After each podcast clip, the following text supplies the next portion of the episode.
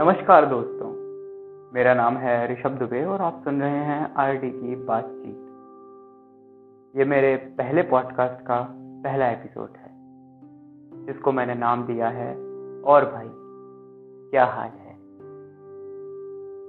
आप यही सोच रहे होंगे कि ये कैसा टॉपिक है।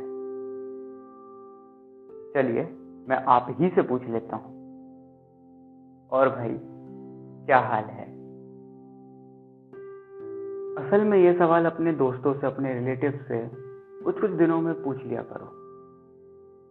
अगर तुम्हारे दोस्तों का और रिलेटिव्स का जवाब बढ़िया है आए तो फिर तो अच्छी बात है, लेकिन अगर वो किसी दुख में हो या तकलीफ में हो तो तुम्हारे सिर्फ इतना पूछ लेने से उनका अकेलापन कम होगा। वो तुमको अपने दिल की बात बताएंगे और अपने दिल का बोझ कम कर सकेंगे। दोस्तों, मेरे नाना जी कहा करते थे, किसी की खुशी में शामिल हो या ना हो, उसके दुख में हमेशा उसके साथ रहना। इससे रिश्ते मजबूत होते हैं।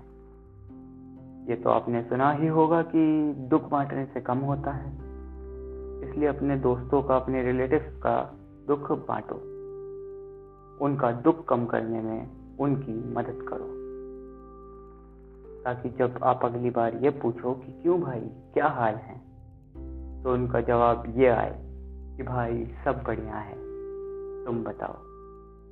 अगर आपको मेरी बात सही लगी हो और अच्छी लगी हो तो प्लीज़ इसे अपने दोस्तों के साथ शेयर करें और इसी तरह सुनते रहें आर डी की बातचीत।